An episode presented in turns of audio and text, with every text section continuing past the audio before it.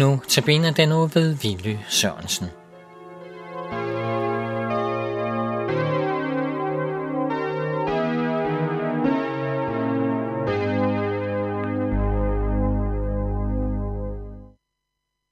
Velkommen til Københavns Nær Radio.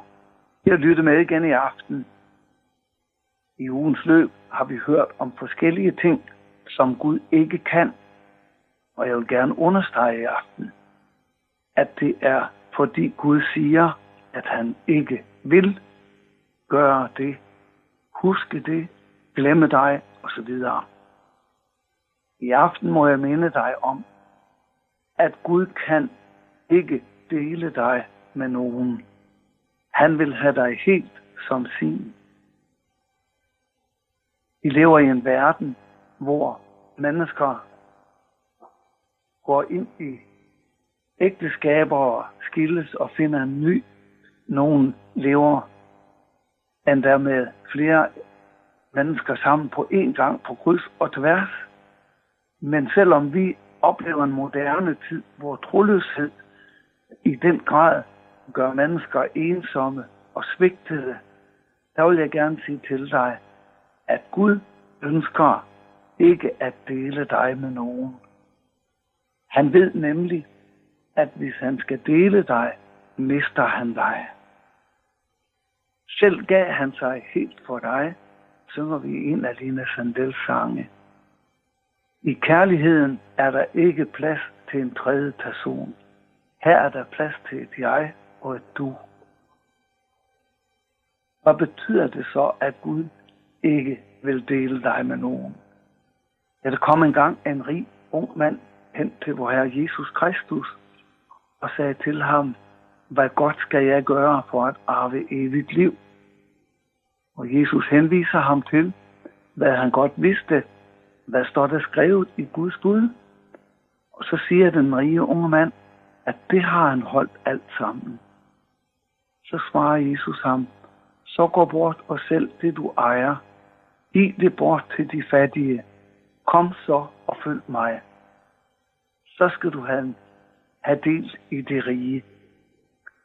Og mange kan let misforstå det, som Jesus siger her. De tænker, at han skal købe riget ved at give sin rigdom bort.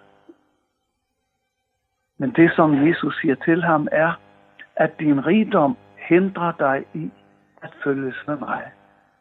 Og det er mig, der er vejen til et evigt liv hos Gud. Ingen kan komme til faderen uden ved mig. Ingen kan komme ind i Guds rige, uden at han bliver draget ved Guds ånd. Nogle gange er der ting i vores liv, som kan hindre os i at følges med Jesus. Jeg ved, at det er måske i dit liv, som Gud nu kan minde dig om, der hindrer dig i at følge det, som du ved er ret. Men jeg vil gerne sige til dig, at der er intet, der må tage den plads i dit liv, som Jesus fortjener. Han elskede dig og mig med en fuld og omfattende kærlighed. Han husker os, og han ønsker, at vi også skal huske ham. Det er derfor, at han vil eje os helt. Han vil ikke have noget af dig, men han vil have dig helt som sin. At du skal tilhøre ham med alt i dit liv. Han ved nemlig, at hvis han skal dele dig, så ender det med, at han mister dig. I Hebræerbrev kapitel 10, vers 39, der står der noget, som drejer sig om det modsatte af at tro.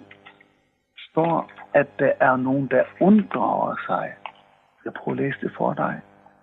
Vi har brug for udholdenhed, så vi kan gøre Guds vilje og få det, han har lovet os. For nu var det kun en ganske kort tid, så kommer han, som skal komme, og han udbliver ikke. Og min retfærdige skal leve af tro. Men vi er han tilbage fra det, har min sjæl ikke behag i ham. Men vi hører ikke til dem, der vi er tilbage, så vi fortabes, men til dem, der tror, så vores sjæle frelses. Det modsatte af at tro Det er altså at forlade, at vige tilbage fra. Vi er vi tilbage fra vor Herre Jesus Kristus, er der ingen, der kan redde os. Det er derfor, vi har brug for at synge drag mig, o Jesus, ind i din favn. Og også skal slutte med i aften og høre sangen, i min Jesu hånd jeg giver mig og alt, som han har betroet mig.